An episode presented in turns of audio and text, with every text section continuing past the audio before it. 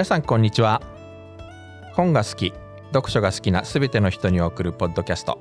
高所高実本好きの昼休み。朝日新聞社が運営する本のウェブサイト高所高実編集部のヨッシーです。このポッドキャストでは最近気になる本の紹介や著者インタビュー業界ひそひそ話まで読んで楽しく聞いて楽しいひとときをお届けいたします。今回はですねポッドキャスト同士のコラボ企画です。高所高実本好きの昼休みは朝日新聞ポッドキャストの、えー、一番組として運営しているんですけれども今回はその同じ朝日新聞ポッドキャストの姉妹番組兄弟番組ですかねという形で配信している朝日新聞ポッドキャストメディアトークの管理人であり MC もされている朝日新聞コンテンツ編成本部の飯沼正人さんをゲストにお招きいたしました。飯沼さんよろしくお願いします。よろしくお願いいたします。なんか緊張しますね。っていうかさっきまで私がゲストに呼ばれて飯沼さんの番組を撮ってたんですけどね。そうですね。そっちはねまたレディアトークの方で配信するので。はい、はい、あの攻守交代ということで。そうです。なんか攻められてる感じなのかもしれない。はい、よろしくお願いします。なんかちょっと BL の匂いが漂ってきました攻守とか言うとね 確かに。はい。えっ、ー、とすいません。であのではメディアトーク。はい、朝日新聞ポッドキャストメディアトーク。実はあの私ヨッシーが、えーと、ゲスト出演しましてこれはもしかするともう少し配信が後になるかもしれないんですけれども、えーと、どんな番組なのか、えー、ちょっと飯沼さんご紹介いただけますか？はいそうですね。メディアトークというふうな題名の通り、えっと、メディアの今だったりとかちょっと先の未来のことを、まああのまあ、議論していく番組ですね。ざっくり言うと。なので、まあ、それに限らずその、まあ、社内の人のそのいろんな事業をよどういうことやってるのかっていうことを聞いてきたりとかあとはそうですねまあちょっと朝日新聞のその広告的な部分も部分もちょっとあるのかなっていうところで、まあ、こんな人も働いてるし、まあ、こんなまあ趣味持っているよっていうふうなところで、まあ、楽屋裏っていうふうなところで、まあ、ゆっくりのんびり新聞社にもこんな人いるんだよっていうところをちょっとお伝えする番組になっています。はいあのなかなか聞いていただけると分かるんですけれどもすごくマニアックにとても真面目にメディアの将来を考える日がありあるいはなんか社員同士の雑談みたいな 回もあり非常になんかこう緩やかにマニアックにあのとてもあのなんか聞いている人はえこんな側面があったのかみたいなところもいろいろと知らないことをいろいろと教えてくれる割とポッドキャストじゃないかなと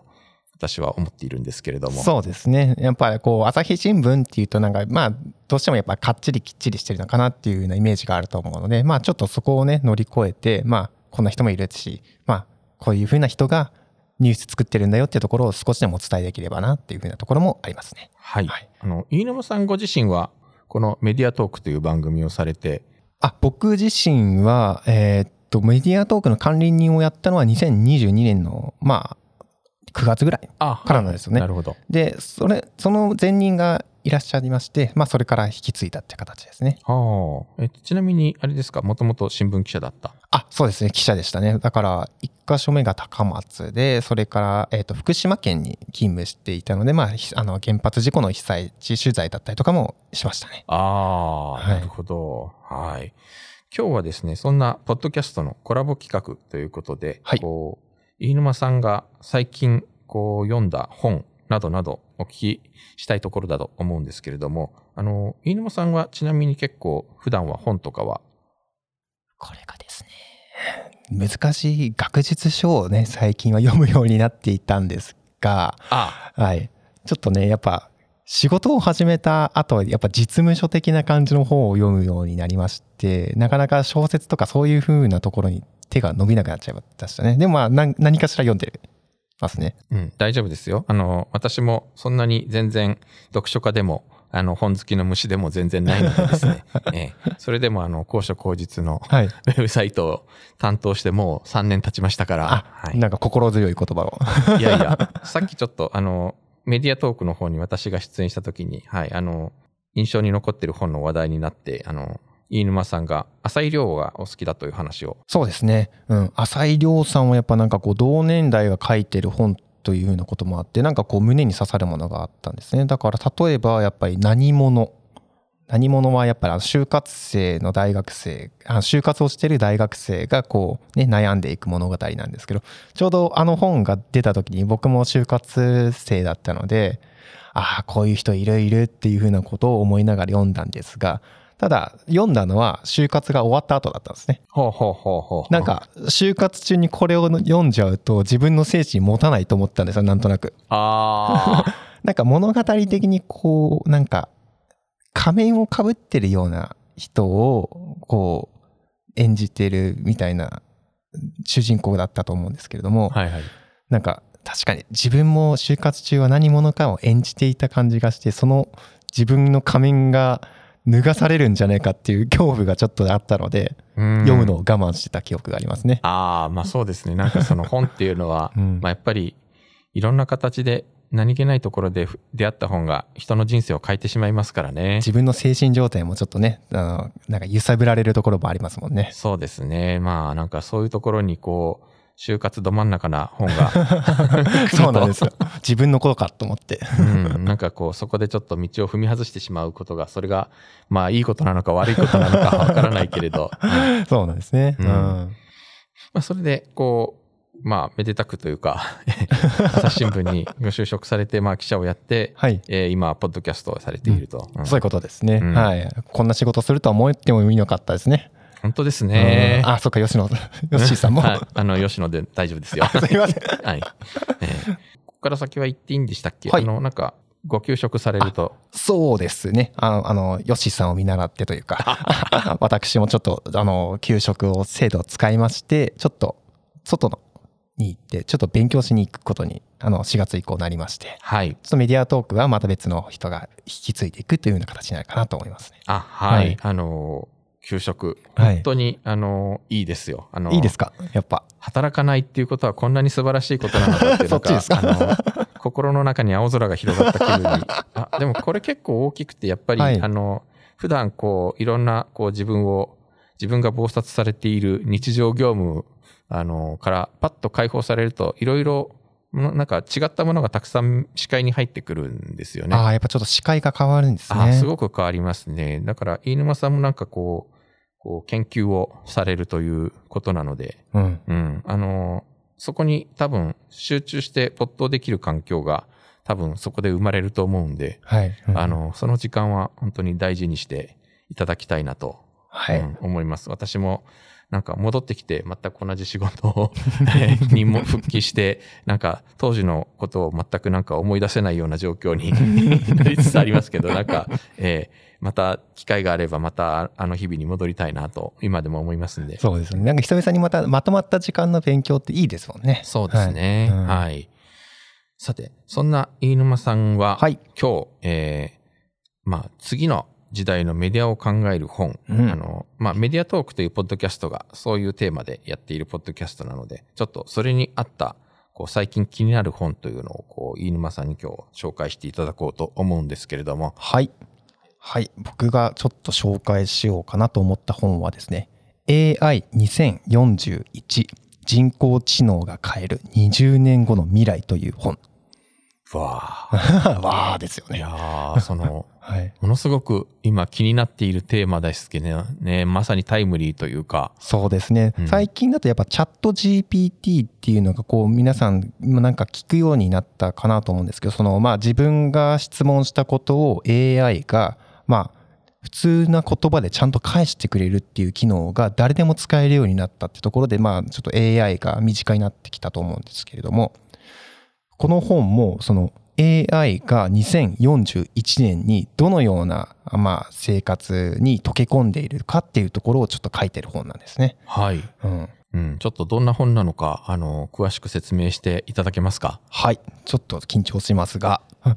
この本を、えーと、書かれているのは、カイフ・リーさんっていう元 Google 中国の社長の方。この人は人工知能学者さんですね。はい、そしてもう一人タッグを組んでるんですけども、もう一方がチェン・チューファンさん。この方は SF 作家なんですね。なので、この人工知能学者と SF 作家さんがタッグを組んだ本で、またちょっと書き方が面白いんですけれども、だからその人工知能学者が2041年に AI はこういうふうになっているっていうふうな、まあ、題材というかテーマを与えそれをもとに SF 作家さんが短編小説を書くっていうなので短編小説の後にその人工知能学者の専門家の方がこの小説はこういうふうなことが起こることを書いたんだよっていうふうに解説をしてくれるっていう。へそれがまあ10編ぐらいこう続いてる本なんですよね。はあ結構面白いですよね、この話だけで例えば、はい。なんかその一編だけでもちょっと簡単にはい。あの聞かせていただきたいんですけど例えばどんなことが起きるっていうようなことが想定されてますか？はい。例えばですね、えーっと、まず、えー第一編のところで、恋占いというお話があるんですけども、これは、その2041年の未来だと、その、健康保険にも AI が適用されていて、で、その AI は、その健康保険の保険者、かかってるその家族方ですね、その保険料を下げるために AI を駆使して、スマートフォンからその持っているその被保険者さんにあらゆる情報いろんな情報を与えていくっていういうふうなことが、まあ、AI の機能としてあるんですね。はいそこでえーっとそこの家族のその娘さんがある人に恋をするんですね。ただその恋をした相手はまあちょっとそのまあ舞台がインドなので、まあ、ちょっとカースト制度がまだ残っているようなところでそのカースト制度の愛の男の子に恋をしてしまうと。そうするとそのまあ病気だとかいろんなリスクを AI が検知をしこれは危ないとかこれはやめた方がいいっていう風なまあ他の人と恋をするようにししなさいみたいなのをスマートフォンが通知をしてくると。へえ、だから AI によってそのまあなんていうか偏見だとか、まあ、差別だとかがまあ助長されてしまうような恐れもあるし逆にそれによってにえー人もそれに翻弄されてしまうっていうような未来が訪れるんではないかみたいなことを書いていると。はただまあ小説の中だといや結局最後はその自分が選んだ人をまあ愛するんだとかそういうようなところでまあ AI に縛られずにまあ決断していく人間の姿っていうのも描かれてるんですね。あへえなんだかちょっとその怒りそうで、おうんおあの本当になんか怒りそうな気もしてちょっと若干あの背筋が寒くなるような気もしますね そうなんですよね。もうだからその当時のスマートフォンはもうその人の行動あらゆるものをこう把握してだから情報のその一元管理みたいなところもまた継承してるんですねこの小説の中では。うん、いやーなんか私あの韓国にはい、えっ、とちょうど休職して半年前まで住んでいたんですけれども、はい。あそこはなんか本当にスマートフォンで何でもできる国で、まあ、あの、私も外国人登録をして、まあ、すべてを管理されて、まあ、いたわけなんですけれども、あの、基本的に現金なんてものはほぼ使わないし、まあ、医者にかかっても、大体こう、スマートフォンで全ての手続きが終わってしまうみたいな、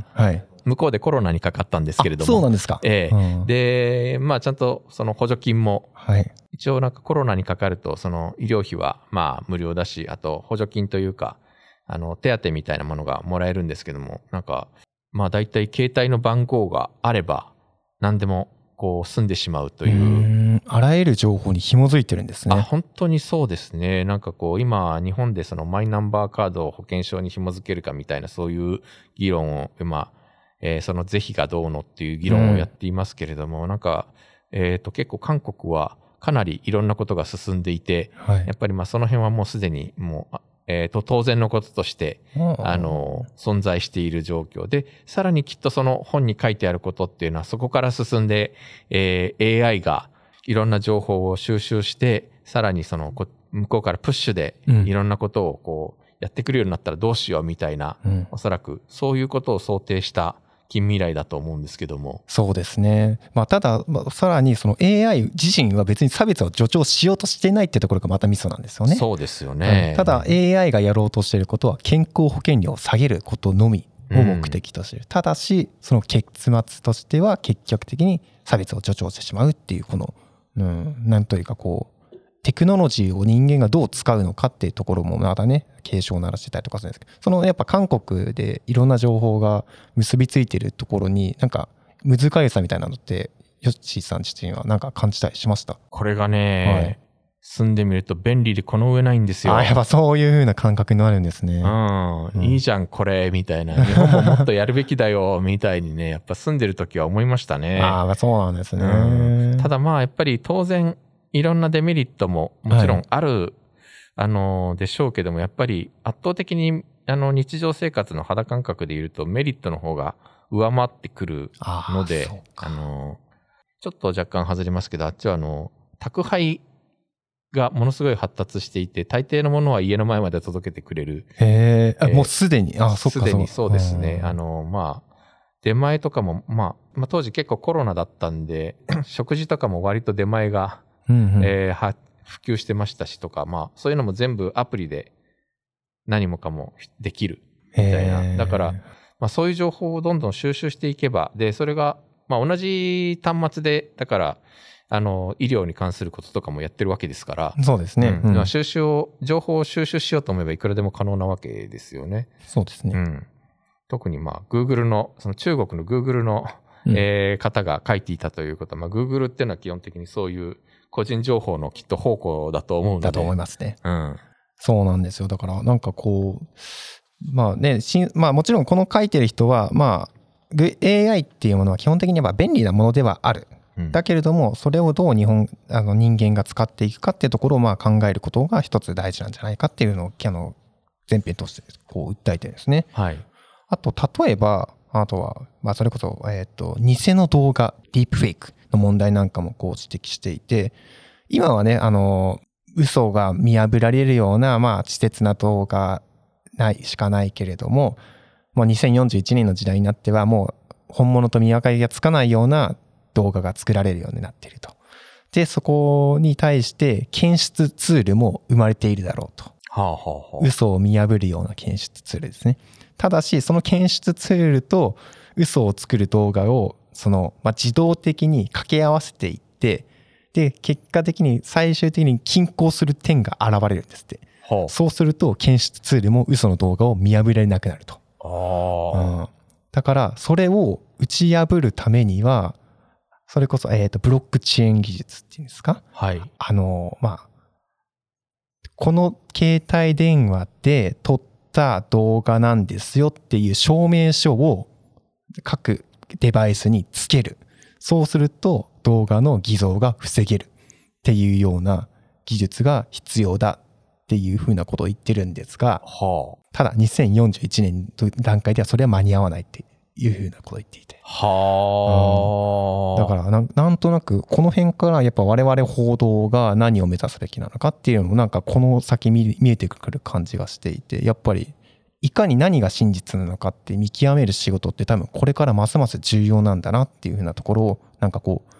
なんかカウンターでもらった感じがするんですよね。ああ、うん、本当ですね、うん。これからきっともうなんか技術の進歩は格段に進んでいくでしょうしね。そうなんですよ。うん、うん、いや、あの私実はこの会社に入ってもう25年以上経つんですけど、はい、入社した当時に今の状況を想像できていたかった全く想像できていなかったっていう。入社何年なんでしたっけ ?1997 年ですね。97年、はい。当時はまだ、当時はまだあの、紙の新聞がまだまだ絶好調だった時代だったので、はい。えー、ま、なんかその2年前ぐらいに、あの、朝日 .com というのが始まって、インターネットでニュースを流し始めましたよっていう、確かに当時は更新が1日1回とかだったんです。あそんな少なかったんですか、えー、ニュースサイトとはなかなか。ニュースサイトというか、もうインターネットで記事を出すこと自体が、うん、あので、まあ、インターネットにはみんなダイヤルアップって言って電話回線で繋いでましたし。ああ、そっか、そうですよね。いやあの、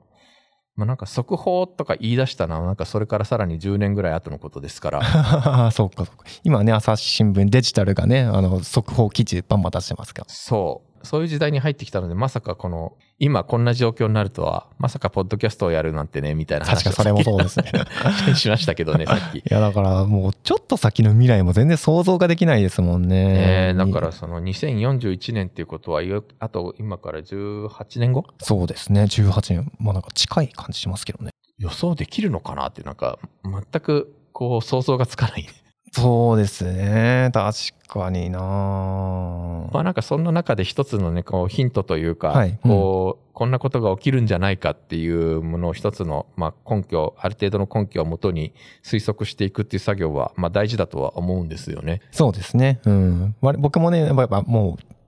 ぶバリバリの文系なので、はいなかなかこういう科学技術みたいなところはもう門外漢なところはあるんですけれども、まあだからちょっとそういう門外漢だと思ってる人にも、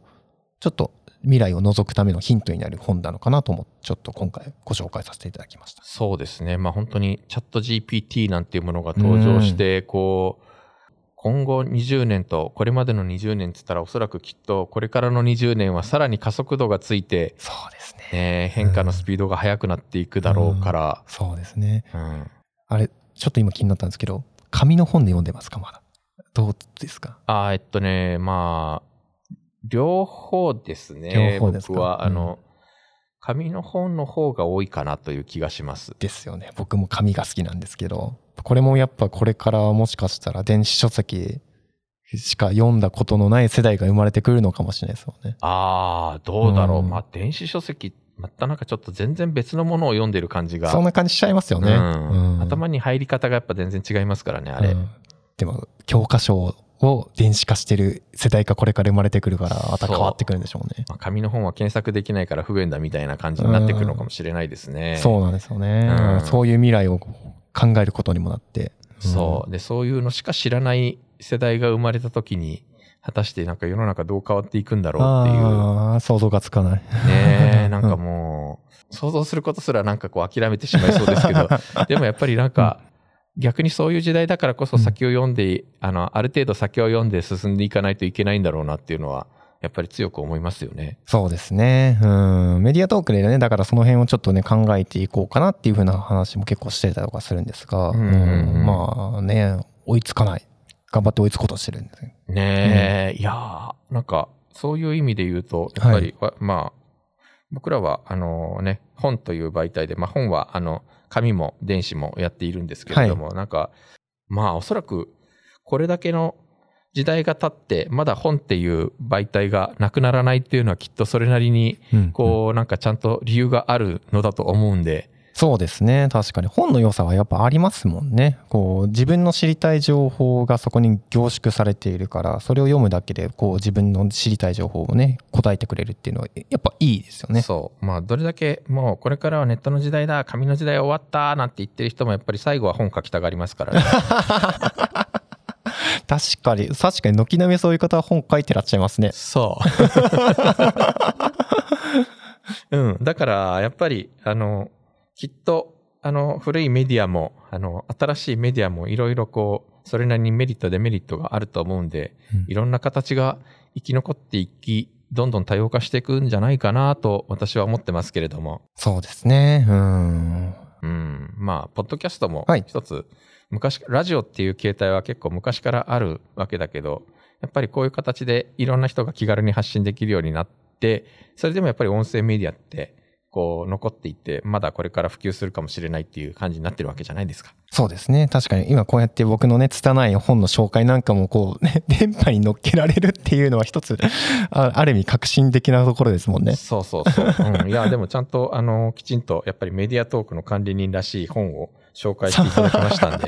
そうですね。ちょっとね、メディアトークの看板をしようってきたので。はい。あの、ということで、まあ、なんかメディアトークの、うんえー管理人はもう3月いっぱいということですけれども。そうですね。はいあの、ちょっと後任にまた交代するかなと思うんですけども。はい。はいあの、ということで、またちょっと、まあ、おそらく、まあ、戻ってこられてもきっとメディア関係に、うん。あの、メディアの将来を考えていく仕事にきっと携わっていくことだと思うので、はい。また引き続き、あの、ぜひ、いろいろと、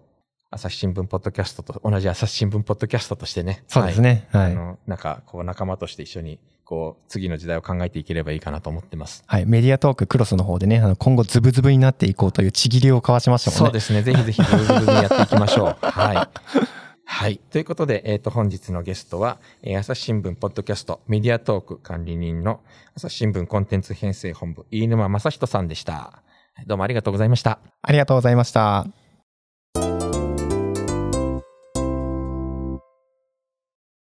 高所高実のウェブサイト book.asahi.com では話題の本の著者インタビューや書評コラムなど本に関するさまざまな情報を毎日皆さんにお届けしています Twitter、Facebook ページ、Instagram そしてメールマガジンもやっていますのでぜひフォローしてください。それではまた来週。さよなら。犬山さんありがとうございました。ありがとうございました。